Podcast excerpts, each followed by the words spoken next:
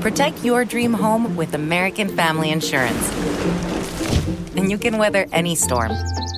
You'll also save up to 25% by bundling home, auto, and life.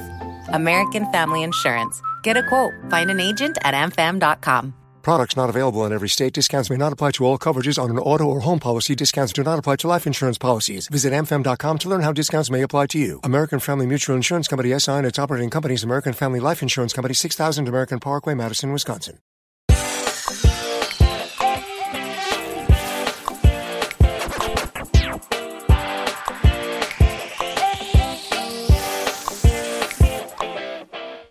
Lord of the Rings, The Rings of Power is on the way, and we are just getting started here on Post Show Recaps. Hello, everybody. Mike Bloom here, officially bringing you coverage of the upcoming Amazon Prime series that continues the works of J.R.R. Tolkien. Now, this is not the first time that we have spoken about this, but we're making it official, official. We're putting a ring on it if you will, in a manner of speaking, as we are but a few weeks away from the September 2nd premiere of The Lord of the Rings, The Rings of Power. And this will be but one of many podcasts we are working on leading up to the premiere. But I'm very excited to bring in my guest. Again, if you listen to anything Lord of the Rings on post show recaps, you know her voice, as well as if you just listen to post show recap stuff in general, because she has been out and about like Sauron. She is watching all, and she's talking about some. She is more radiant to me than Galadriel sitting in Lothlorien. It is my lovely wife, the great Angela Bloom. Angela, how are you? I'm doing okay. How are you? I'm doing well. I do realize that there are people out there that are like,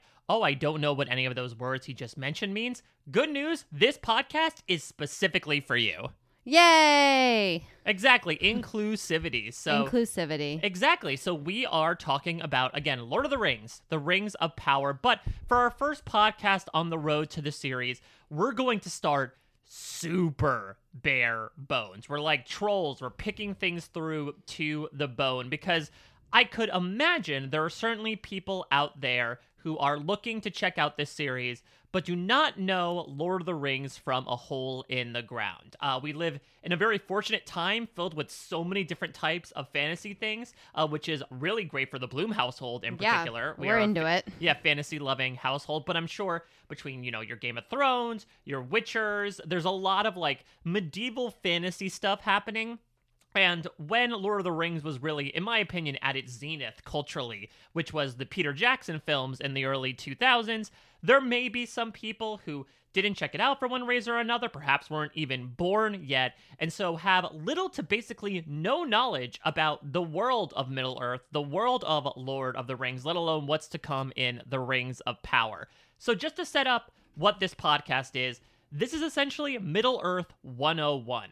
We are going to be talking about, again, bare bones, basic stuff about the world of Middle Earth, what the major, you know, character types are, a bit of the timeline about the show as well, so that if you are the most uneducated rube out there, you'll get a sense as to what this world is if you do want to jump in and watch the series, which we encourage you to do. Yeah, I'm super pumped to talk about it. Um, I think that I am well equipped to teach the Lord of the Rings course, uh, History of Middle Earth 101. I'll see if you get tenure by the end of this. um, you know, I think that my experience with Lord of the Rings came prior to Peter Jackson's movies in my reading of Lord of the Rings material, and then you know, obviously seeing the movies and and all of that. But um, you know, we'll get into it. But the Rings of Power are uh, something that nobody really knows what's going to happen because it's not content that was written prior to being produced on screen, which is very interesting. Yeah, it's exciting because that puts us all in the same boat, right? Yes. Much like the end From a of, story perspective. Much like the end of one of the many endings of Return of the King, right? We're sailing off to unknown unknown parts alongside Gandalf and Frodo. yes, so, the so- Grey Havens. Yeah, so if you are which a we'll talk about. we'll talk about. If you're a little more knowledgeable of Lord of the Rings and you're sort of like, ah, I don't need this sort of yada yada, been there, done that. Don't worry. Again, this is but the first of a few ramp up podcasts. Just give off the top here our schedule for the remaining preseason of Lord of the Rings, The Rings of Power. Next week, I'm going to be doing a podcast that, as I mentioned before, lots of fantasy franchises out there at the moment, and very specifically, we are seeing two exist primarily at the same time in the form of House of the Dragon, uh, the Game of Thrones prequel, which I'm also talking about here on post show recaps. We're going to do a little bit of like a compare and contrast. You know, what's similar about these two franchises? What do we expect from them, etc., etc. So I'm going to be doing those with the person that I'm going to be primarily covering this show with in our Philly, the great Rich Filiberto, aka DM Philly, uh, really one of our de facto experts on all things Amazon Prime fantasy here on Post Show Recaps. He, of course, covered The Wheel of Time voluminously when it was out last year. He and I covered The Legend of Vox Machina. He's a huge Tolkien head as well. Very excited to have Rich on. We gave him a much well deserved break this week, but he and I will be on next week talking about Lord of the Rings versus House of the Dragon, um, maybe with a couple of people as well, guest list TBD. The week after that, if you're just looking for, again, meat and potatoes, boil them, mash them, stick them in a stew, what to expect from Lord of the Rings, The Rings of Power in particular. That's when we're doing our official preview, going through some of the characters. Of course, Angela and I, earlier this year, it seems like ages ago, but about six months ago, you and I got together. I think it was the night of the Super Bowl, yes, right? because that's, when, that's they, when they released the trailer. Yeah, they released the first teaser, and so we talked about that. That's when we also went through like what we knew so far. Things have come out since another trailer, some Comic Con Mhm. stuff, Some images. Some... yeah, so Rich and I will have some more time there to be able to preview the show and what we're going to expect proper before officially launching into our coverage on uh, September 2nd with, I just think, episode one of many. Uh, very excited to get into it. But yeah, that's what's to ex- expect moving forward. Hopefully, along the way as well, I'll bring in Angela for maybe a few like We'll see. yeah, a few feedback shows along the way just to get her thoughts on it. Because I think we'd be remiss not to go through an entire Tolkien product without getting your thoughts on it. I mean, I'm sure I'm going to have thoughts, but I'm excited to kind of jump in and give a little bit of a history lesson uh, on on the world. Yeah, exactly. So again, that's what we're primarily doing today. Again, if you want to just find out more about the series proper, come back in a couple weeks. We have that for you. But again, this is for the real uninitiated who just like have no idea what they're getting themselves into. And what I'm here to say is you're getting yourselves into a good time. Uh, the world of Middle Earth is It's rich, it's complex. Yeah. It's there's a lot to it, but I will say from the get-go, you know, you really don't need to know a ton, I imagine to watch this show. Um, and we'll give you those sort of bare bones informational points to kind of and then also I can give you some insight into where to find more info if you do want to kind of breathe life into your history books. I don't know, you know, breathe kind of, life, give CPR to those. yeah, you know. I think that there's a, there's a lot of Tolkien content out there, and there has been even since you know the release of certain things um, post Peter Jackson's movies as well to kind of help uh, like. I guess you could say like flesh out the world for people, but um, yeah. So I don't know. Where do you want to start? I guess where I want to start is actually your own personal history. Talk about breathing life into things because I feel like all of us have our own individual stories when it comes to finding Ah, franchises. yes. Uh, and, and you, I mean, again, are incredibly well entrenched into this world. You mentioned that you're the little hipster type, right? And that you explored this That's stuff. how you describe me. I mean, where's the lie? Um, I love seeing uh, just I love seeing pictures of people nowadays in seventh grade and how it compares to where I was in the seventh grade because it's not uh, it's not the same. So I guess yes, let's take a hop into our time machine, Mhm. take a trip back, and uh, yeah, so we uh, join young Angela Palaggi. Uh, maiden name uh, in library class.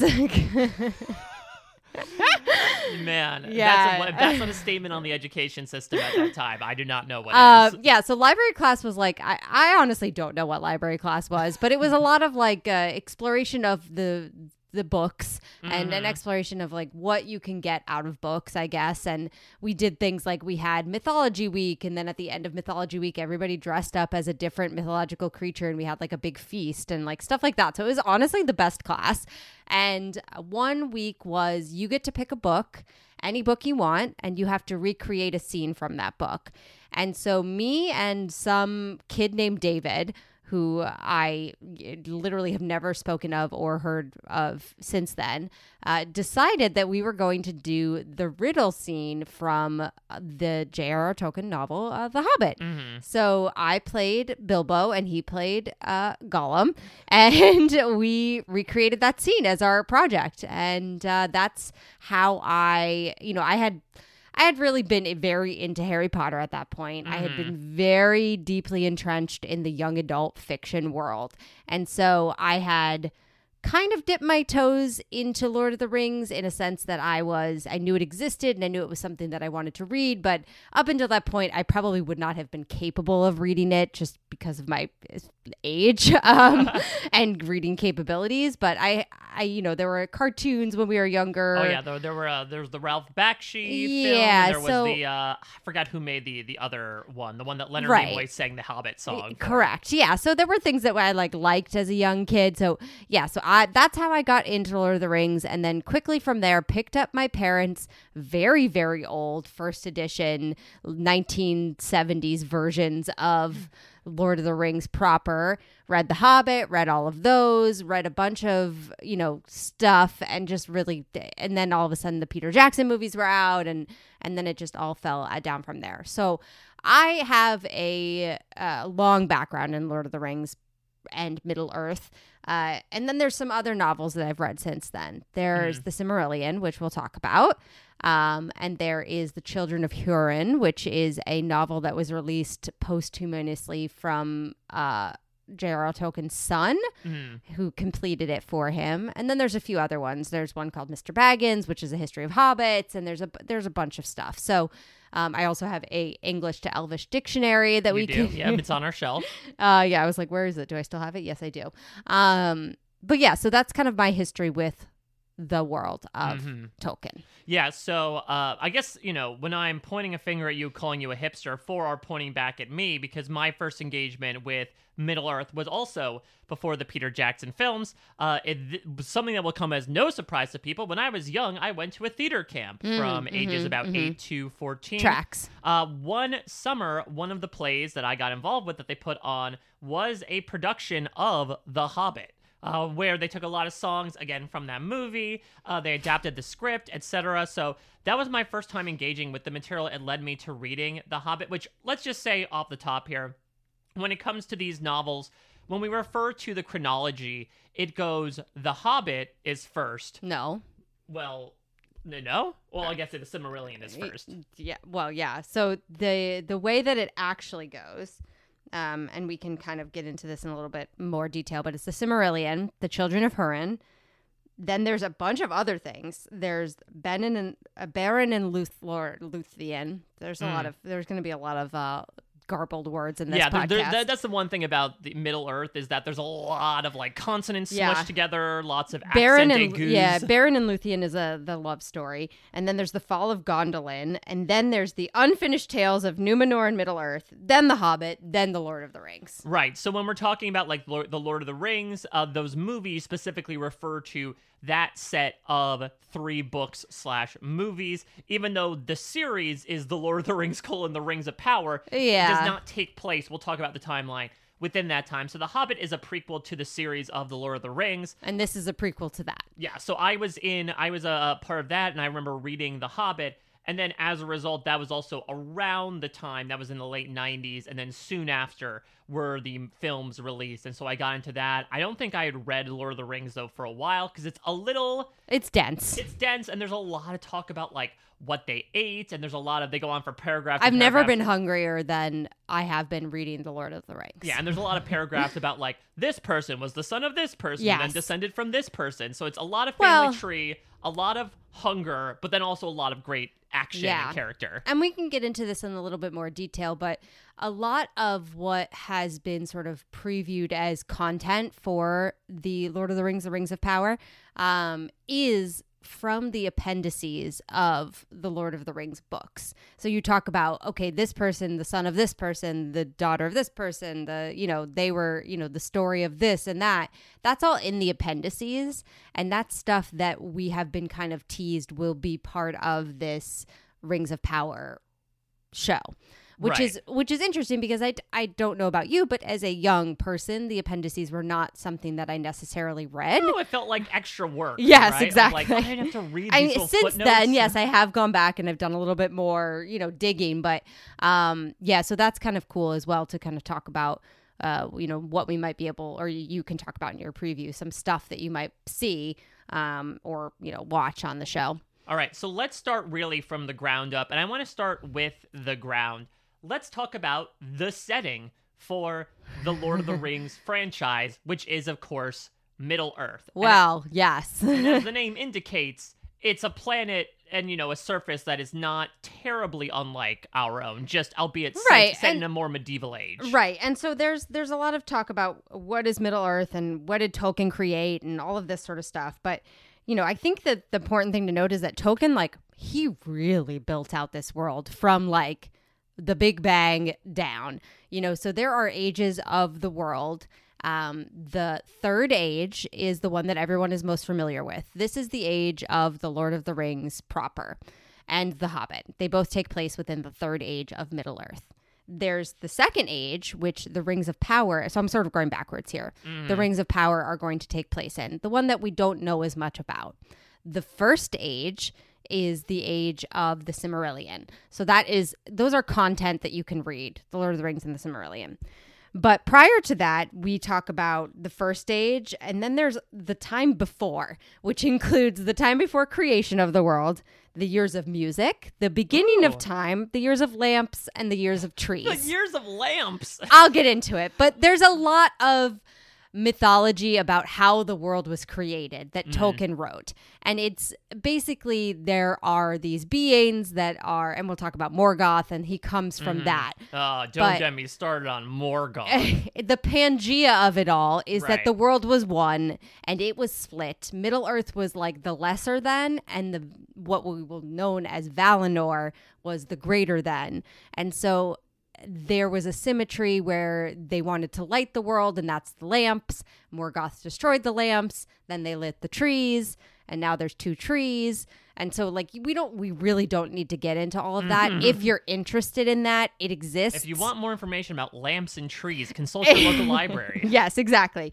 So the first age basically is what we we probably should talk about because I do think that the the Rings of Power sort of takes place right at the end of the first age. Yeah, so we'll we'll definitely talk about that later. But I just wanted to set up at the top like Middle Earth. We're not dealing with like you know this isn't an extra planetary like oh no. uh, fluctuations in gravity and aliens and all that. This is Uh, I mean, there are elves and magic. We'll, we'll talk about that, but this is a world that is not unlike our own in terms of like topography. There Topography, are- yeah, There yeah. are mountains, there are hills, there are deserts. Yes, like, the- correct. The, environments that we're going to see. There are trees. There are things like that. There so are lamps. There are lamps. So yeah, the all the more mystical aspects of world building happen prior to this.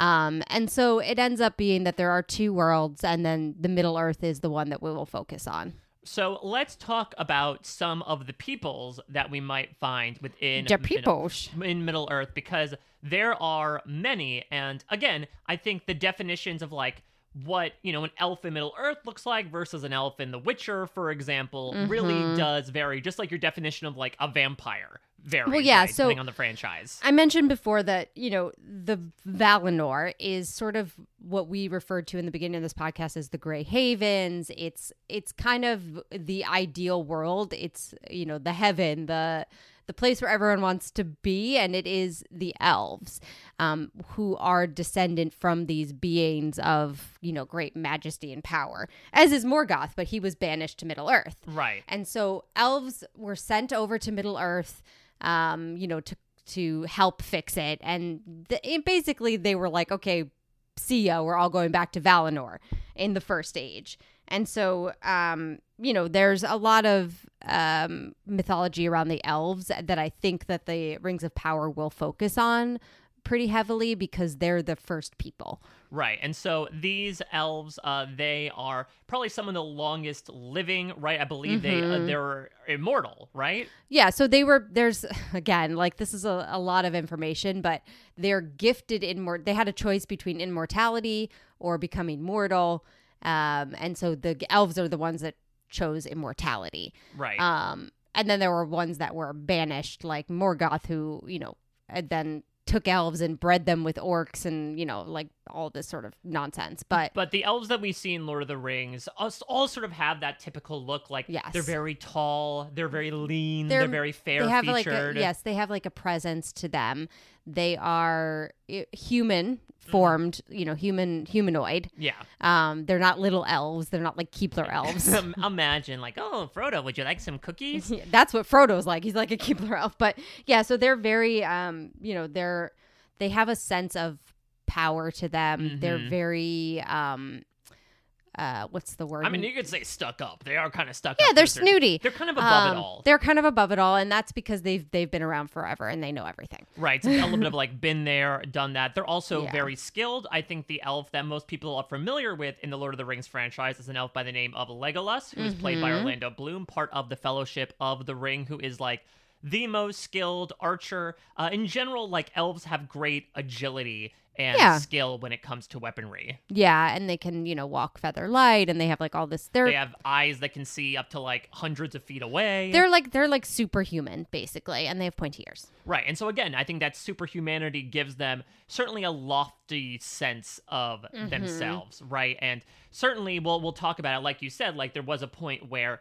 some elves decided to go back to the Grey Haven, some were like no, we're going to hunker down and like actually help some some strife that's going on in well, because proper. yeah, because I, I think we we're gonna begin what we call the second age at the end of the first age's what lack of a better term battle with Mm-hmm. evil which is basically defeating this character called morgoth who you know we again we don't need to get into that but morgoth is i imagine will be part of the second age Or at least, story like, they'll talk about, about, yeah. him yeah because it, basically they've left middle earth a, a hot mess because of what happened Right. I think uh, I read an Entertainment Weekly article that essentially referred to Morgoth as like Satan. yeah yeah i mean if you think about so the, the big bad of lord of the rings proper is sauron Yeah.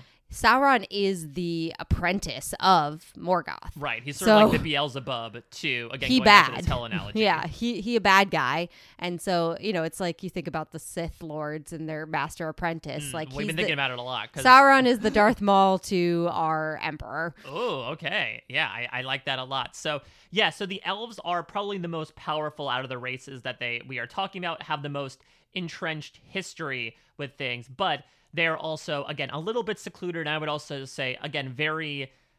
I- would say like prejudiced as well, right? There is a history that uh, goes on, especially in Lord of the Rings, with elves and dwarves. They certainly want to keep themselves away from a lot of the other races just because of the purity uh, of what they Well, possess. And this is a little bit like we're in a different time in 2022 than 1937 Tolkien. You know, like he was writing The Hobbit in 1937, and then Yeah. in the fif- you know, so he and he wrote, went through the World Wars, and so he has a little bit more of a antiquated idea of.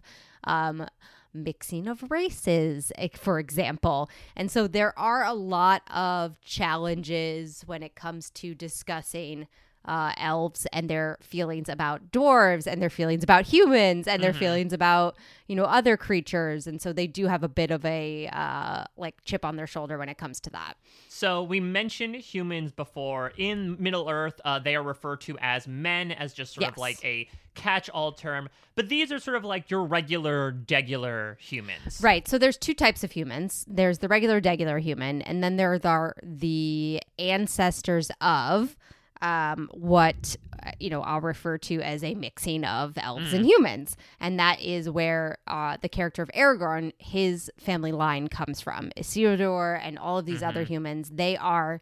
Um, there was a man, and he married uh, a woman, uh, and they had children, and so those children had elf slash human lives. So they were human, but they lived a long time. They didn't. They weren't immortal, but they lived longer than usual. And then that kind of trickled down into what we know as that line. Right. But these are, you know, unlike elves, don't possess any sort of like. No, the only thing they have, the only thing they have is that they live longer than a regular human would. Okay, yeah, because I believe, yeah, Aragorn is like fairly old in the Lord of the Rings, right? They yeah, they basically like they have extended lifespans. Like instead of dying at 100, they die at like 200. Yeah, and I believe, you know, usually what people associate with men in the Lord of the Rings are uh, countries like Gondor and Rohan. The age of the, the rings of power takes place and thus have not been founded yet right? I think uh, there's we might talk about like the fall of numenor which is this island that a lot of humanity was based off of but yeah it's there are actual humans inside of this world. Yeah, I mean, yes. let's talk about the dwarves as we mentioned earlier. So yeah there are dwarves here. Uh, they are very populous, particularly in The Hobbit.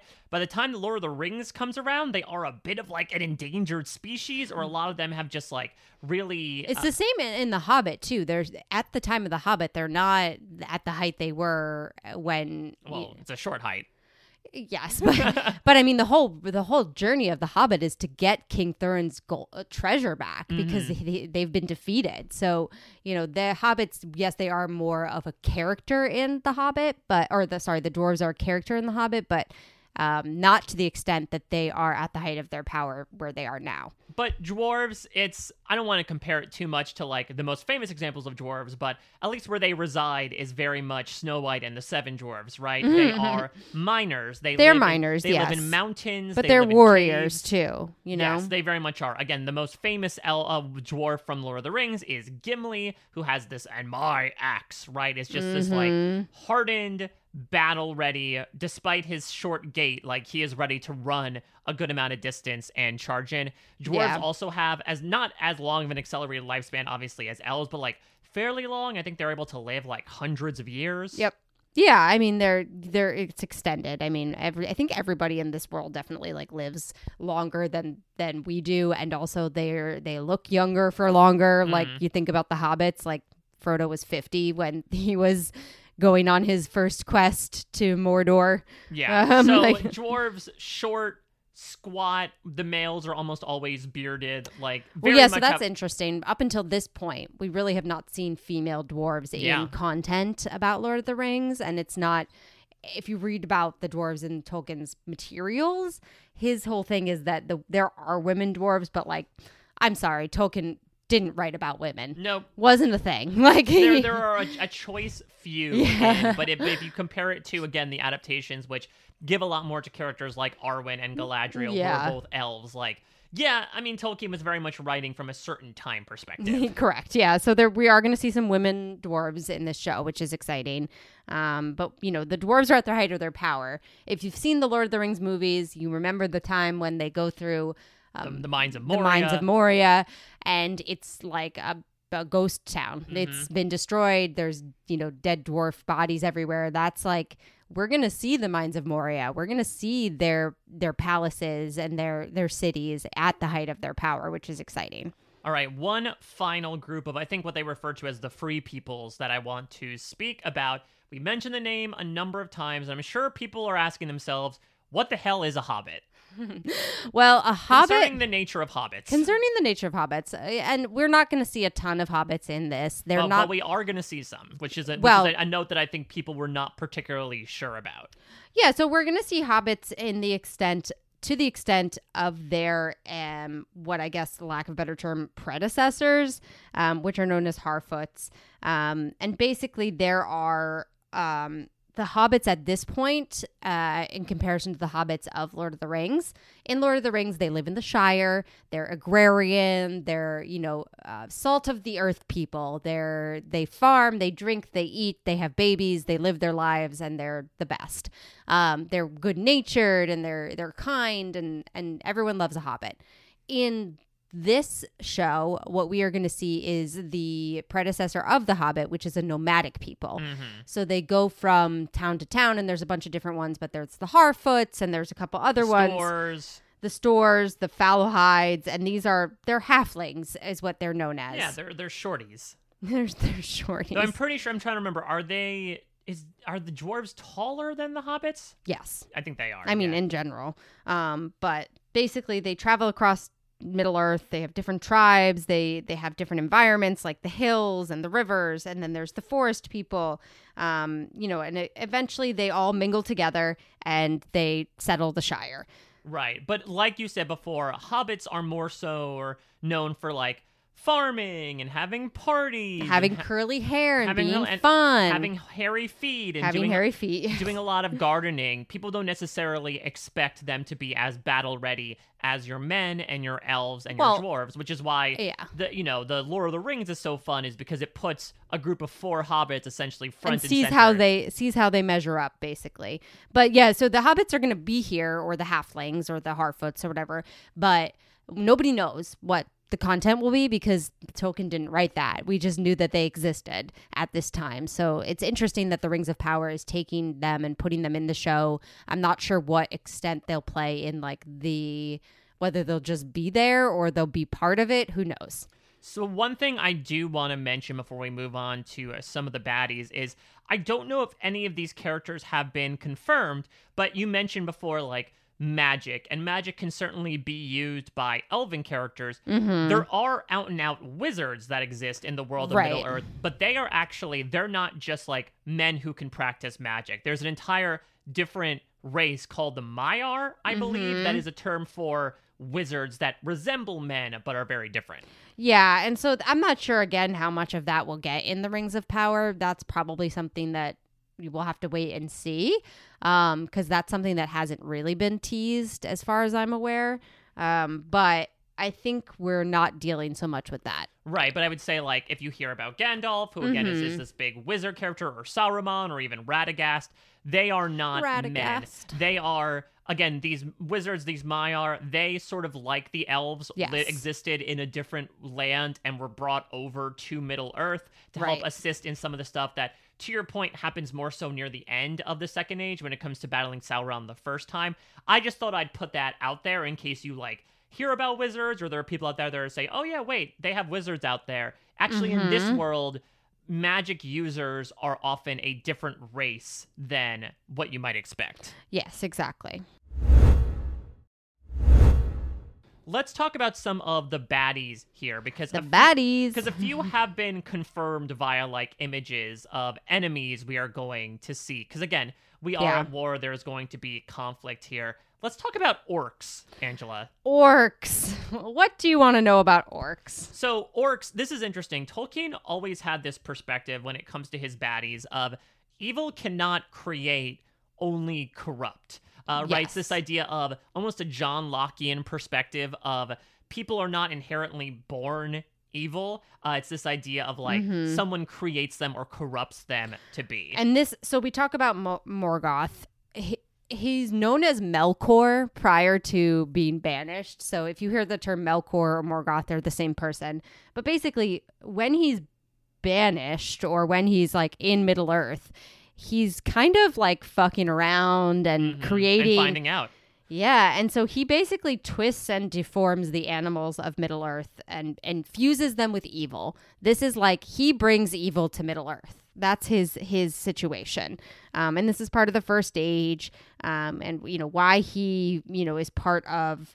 Um, you know he he's the big bad, and basically he uh, he also brings the Balrog to Middle Earth. Right, which the Balrog is a, a sort of a corrupted form of like the, the peoples that the wizards Mm-hmm. Yeah. came from. Again, if you uh, know the infamous "You shall not pass" moment from the Lord of the Rings, that is when Gandalf takes on one of these creatures called a Balrog. But orcs is probably like I don't want to call them like the Goombas of Middle Earth, but a like, little bit. yeah, they're they're like the I would say almost like the mainstay enemies. Like you said, they they're bred by Morgoth. They're sort of like these ugly yet like powerful uh from a from a strength perspective well so he starts he starts to capture elves this guy morgoth Mm-hmm. he starts as part of his like terror of middle earth he starts to capture elves and uses them to basically breed orcs and trolls so basically everything on middle earth is descendant of an elf Mm-hmm. and then twisted into something evil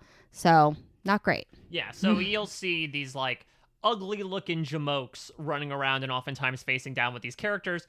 They are the orcs. Uh, you s- mentioned trolls as well. Uh, they are sort of like larger, bulkier types. Uh, they have more weaknesses than orcs in particular. Like they cannot touch the sun, or else they're going to turn to stone. We see that a couple times in Tolkien's writing as well. But yeah, I would imagine that those are going to sort of be our main big bads uh, in terms of just like Mhm. generic enemy types. There is something that is created in the third age in the Lord of the Rings series of things called the Uruk-hai. Yeah, I think it might just be limited to that, though. I don't It know if we'll see any Uruk-hai in the second age. Well, because they're not made. They're not made yet. Right, exactly. I'm like I'm pretty sure that was a Saruman thing specifically. That was, yeah.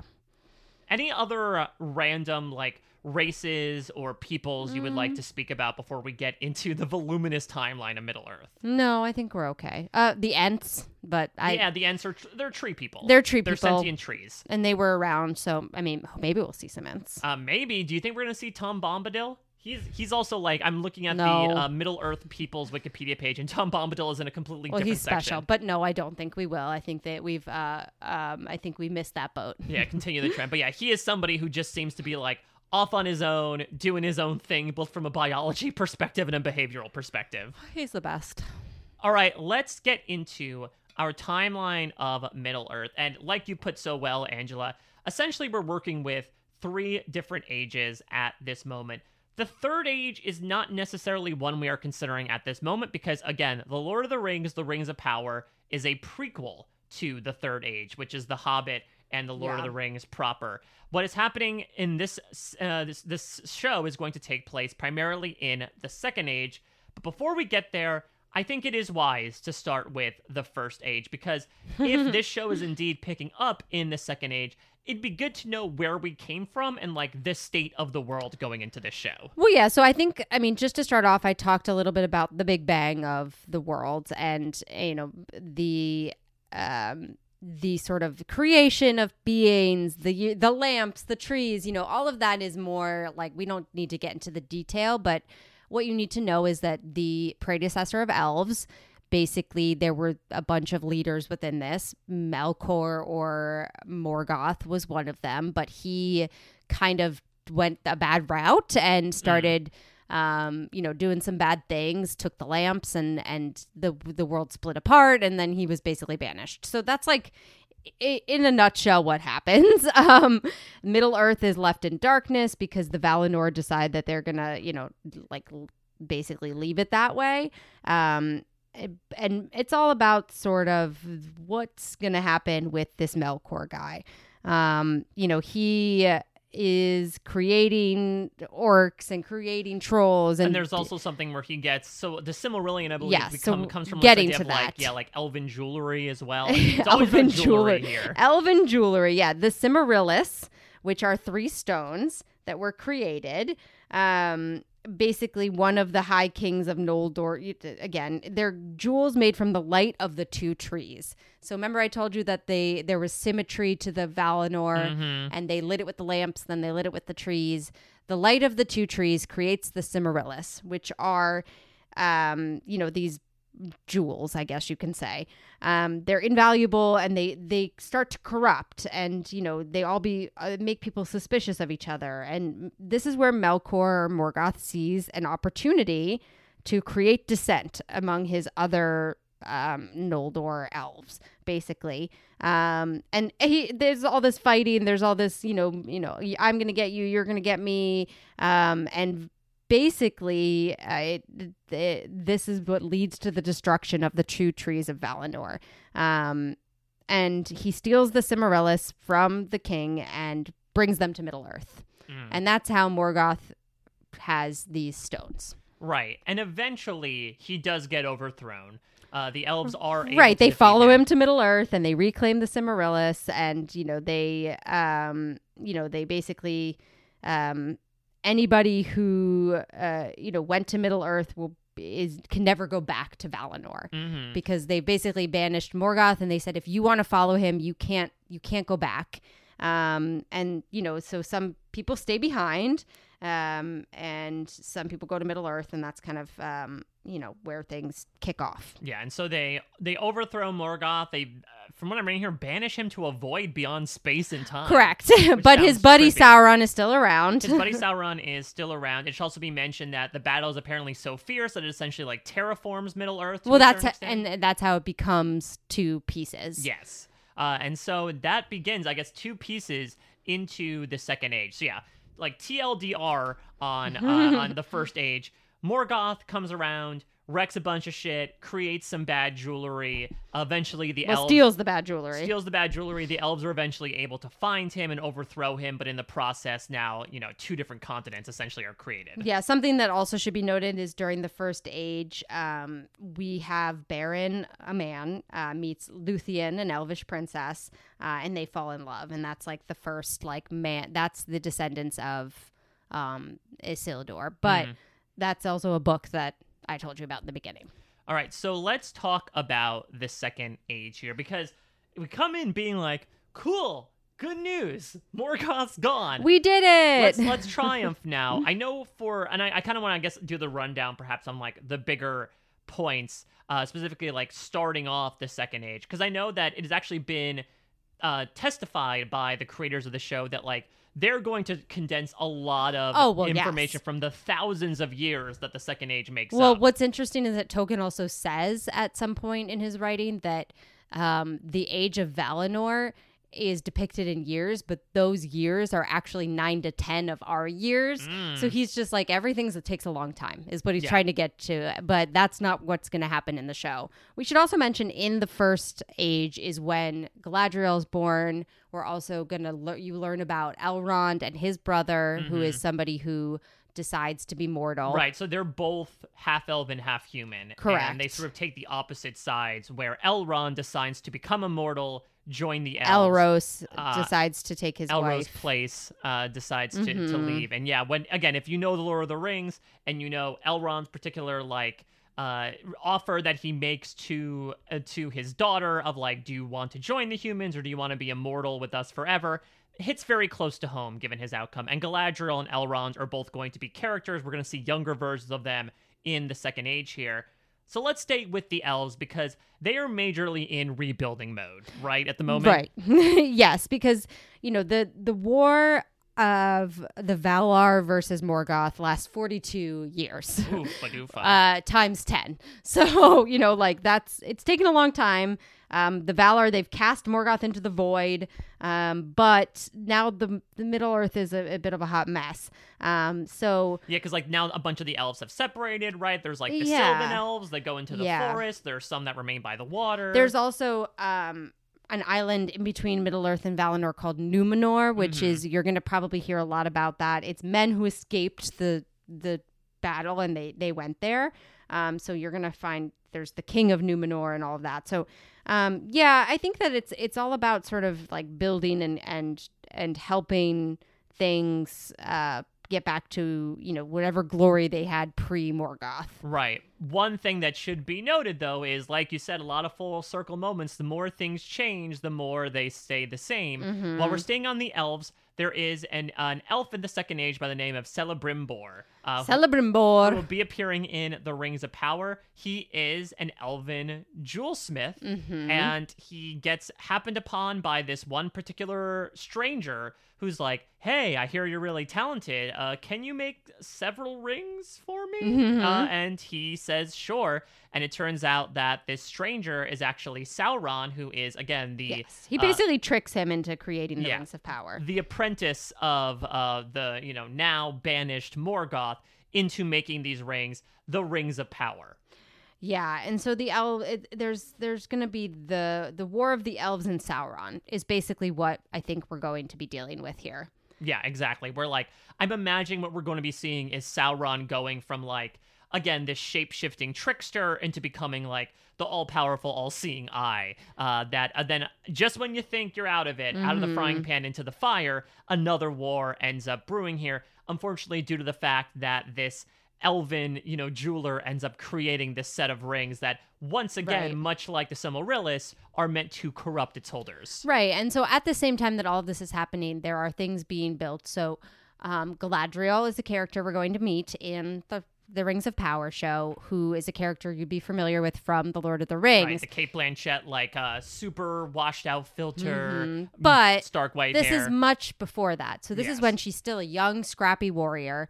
Um, probably I'm not sure. I you know they're they're mixed. They're condensing a lot of stuff, but her and Celeborn do build um Lorien, which is basically their kingdom, their elven kingdom.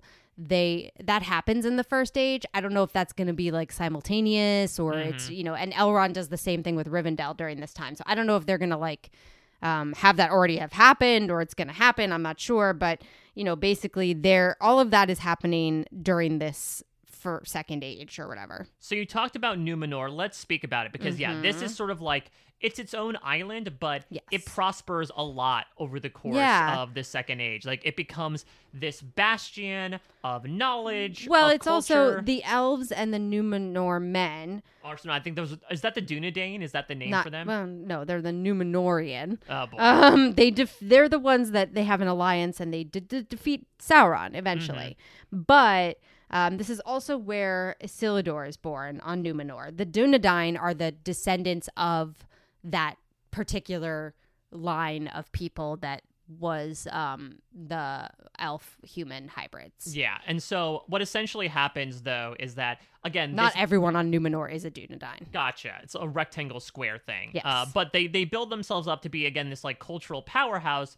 But there are surprise, surprise, some like political machinations going on, if I remember and correctly. well yes because they they capture and they defeat uh sauron or they're you know they, they capture sauron but while he's on numenor he starts sowing dissent and you know they he uses his powers to corrupt them they become corrupted Right. And so there now there's a bunch of like competing factions for control of Mm-hmm. the throne, where there's like you know bloodline stuff versus who should rightfully sit on the throne. yeah and so eventually what's going to happen is that um you know they're going to just sink numenor in the ocean Yeah, and that is again an event that that is certainly talked about in terms of the Second Age, the Yeah. fall of Numenor. Again, that's something that is often referenced Yes. in Tolkien's text uh, as like and then there's survivors of this fall of numenor that are loyal to the elves and those like are the like people Isildur and his father. yeah exactly All right, so that is a big one, and then we got the dwarves sort of like doing their own thing. I know there's some stuff about how like the Smiths in Khazad-dûm uh, end up Mm-hmm. like being friendly enough with the elves, but it's pretty much Right. that the dwarves are just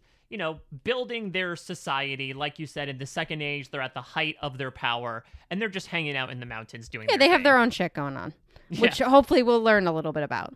Yeah, exactly. Like it might be a little bit separated from all the action. That's I think one thing to say about all this is I know we are sort of describing things as a bit disparate in the second age, but that's kind of what it was. Yeah, as far as we're aware, everything kind of happens separately. I mean, I think the main story that that Tolkien writes about are the elves and their sort of conflict and what's going on there because it is still the age of elves, you know. And Yeah. in Lord of the Rings, the movies and the books, um, Elrond says the age of the elf is over. It's the age of man now. We're not there yet. It's still the age of the elf. So a lot of the I think storyline will come from that, and then whatever the show creators create for the dwarves and the halflings and all of that is kind of up in the air. Nobody knows. Right, that's the thing is that we're led to perceive that a lot of the dwarven and elvish stuff is sort of separate. Think about, you know, first couple seasons of Game of Thrones. And maybe they'll tie it together in a fun way that, that wasn't something that was done. Yeah, you never know because I know that like the a lot of the dwarven and halfling characters in particular are original creations for this series. So there's not like canonical, oh yeah, this person's in there, much like you might see a Celebrimbor or an Isildur, both of whom are appearing in the Rings of Power. Mm, exactly. So yeah, so I would imagine the scope that we're covering, at least in the first season, right, is the elves are rebuilding. The humans are hanging out on Numenor, even though there is a bit of dissent going on in terms of who should rule on the throne. Right. Dwarves are hanging out in the mountains. Halflings are all just being their nomadic selves for now, wandering about the continent. Exactly. Yeah. Any any other details we feel like we should cover here in terms of just a basic preview as to what to expect from things? Because again, uh, I, sh- I guess we should mention Second Age ends with, like you said, the men and elves do end up striking up this alliance. They join up together to end up uh, taking out Sauron, who is holding on to one of these aforementioned rings of power. Uh, Isildur does end up taking the ring temporarily, and then that spins off an entire set of events that leads into The Hobbit and The Lord of the Rings proper. Exactly. you got it. Yep, and that's basically it. So again, the reason why we spent we were so fixated on the second age is because that's the time that this takes place in. I would say if you want to check out stuff about the third age, that has been well documented both Yes. in film form, in book form, and in podcast form as well. If you're a patron of post show recaps back in January, myself and Angela got to join Josh Wigler and Emily Fox to commemorate January Ring, if you will, when we watched all three Lord of the Rings movies. We sure did. Uh, that was a very fun time. We talked through them. So, yeah, the third age is well documented. As you mentioned before, the first age is well documented in the Silmarillion. Now we're dealing with stuff that you can kind of pick up bits and pieces from from what Tolkien has wrote, written about, but there hasn't been an outright like narrative that Tolkien has done, right? He hasn't Right. outritten, outright written a lot of things where Yeah, and like I said before, in the appendices of his novels, there are um, there's some content about it. We've hopefully given you some insight into that. Also, his son Christopher is the one that has written a few things as well, based off of his um, his work. You know, the Children of Hurin and stuff like that. There, that's all stuff that Christopher wrote. It's not Tolkien, but it's you know people consider it canon. So, obviously, if people have other questions, other clarifiers that they want to know about, I know we threw a lot at you. But yeah, I, sorry. but I hope we were able to stick relatively to like a simple explanation to give everyone at least. I'm sure there's somebody out there that's like, you didn't talk about this person. It's like, well, Well, we'll have plenty more opportunities. Again, two more preseason podcasts, and then we have an entire freaking season of the show to speak about. Uh, but if you want to contact us uh, about anything with regards to Lord of the Rings, The Rings of Power, just email me, mike at postshowrecaps.com. I'll then direct it to the proper sources, be it a DM Philly, be it an Angela, etc. But this was a, a delight. Are you excited? We're only a, a few weeks now upon The Rings of Power premiering on Amazon Prime. yep, I'm excited. Short and simple. I mean, what else? Is, what else is there to say? Yeah, I mean, we talked a lot about what to expect, and who knows, it might like completely go in another direction. That's what I'm saying. I do think that there's a lot of potential for us just f- having a totally different experience from this show. You know, because they are condensing things. There, it's loosely um, tied to content written by Tolkien. But if it does help for you devoted people out there, uh, the, the Rings of Power has been shown to only a select few groups of people. One of them was the show did fly out like some very yes, I'm so mad. in-depth Tolkien fans to watch like a screener of an episode, and they fawned. yeah, they it. liked it. Yeah, So, so, they, if they're giving the seal of approval, like that's not obviously J.R.R. Tolkien himself doing so, but like it's a fairly good seal of Exactly. approval. So Exactly. again, this is but the first. We are doing, as is custom, I think, with a lot of these Tolkien adaptations, Mm-hmm. a trilogy of preseason podcasts. Next week, myself, Rich, other guests TBD are going to pit the two upcoming fantasy series of note against each other. We're going to talk about House of the Dragon versus the Rings of Power. What are we expecting? How do the worlds of Westeros and Middle Earth compare and contrast to one Mm-hmm. another? Uh, Angela, in general, do you have any expectations for House of the Dragon? uh, no, I'm excited, but I don't have any expectations. I'm kind of just like here to see it. Yeah, I mean, listen, if it's fantasy, you're at least going to check it out. I think that's a good rule of thumb Yeah. for you. Yeah, I'll check it out. Yeah, that's that's your. I also love me some Matt Smith, so that's true, and he he shows up here. I mean, you are rewatching The Crown, though. I think you're past him. I am now. past him. Yes. You're speaking of Game of Thrones. You're at the Tobias Menzies area Mhm, era mhm. of uh, Prince Philip. But yeah, we're gonna be doing that next week. Then the week after, myself and Rich will give essentially the everything you need to know about the Rings of Power in terms of specifics, characters, plot points, maybe some speculation from there. That should be a lot of fun. So, due to our voluminous coverage of the Rings of Power, we have a new podcast feed, postshowrecaps.com slash rings. Short, sweet, simple way to subscribe to our uh, Rings of Power only feed. While you're there, if you want to give us a rating and review, that is greatly appreciated, especially as this is a new feed and the show is just getting started. We want new eyes and ears on our feed to check out all the great content we have happening. Uh, you can also follow us on social media. I am at a Mike Bloom type. Angela is at Ange Palaggi. And of course, you can follow at Post Show Recaps. Let us know your thoughts if you found this informative for somebody who doesn't know a lot about the world of Middle Earth, if there are things that you wanted more uh, clarification on, if there were other things that you loved about Middle Earth. Again, I do apologize that we couldn't really get into the nitty gritty, but listen, I don't That's wanna, okay. I don't want to scare away the newbies too much. Well, also, it's just a lot of information that probably won't be necessary for people to know. Like, do they really need to know about the years of the lamps? Like, I mean, listen, that's where I'm going. You're next. Intrigued? I, need to know about these lamps, man. Uh, they well, lit the world. Well, we're about to turn off the light on this podcast. Angela, thank you for coming on. I know it's it's been a while since we've had you on a podcast proper, but I always love getting to do it. Oh, I'm just yes. Speaking from my own personal biases. You never see me otherwise. Yeah, otherwise, I'm just in here the entire time. I'm I like, mean, that's not is, untrue. This is my own void of space and time. That's I'm, so true. I'm Morgoth myself. You sure have. All right, so again, myself and Rich will be back next week with at least one guest to talk about our next podcast in Lord of the Rings, The Rings of Power. Thank you again so much for listening. Subscribe, postshowrecaps.com slash rings. Thank you again to Angela, and thank you all for listening. Take care. Bye-bye.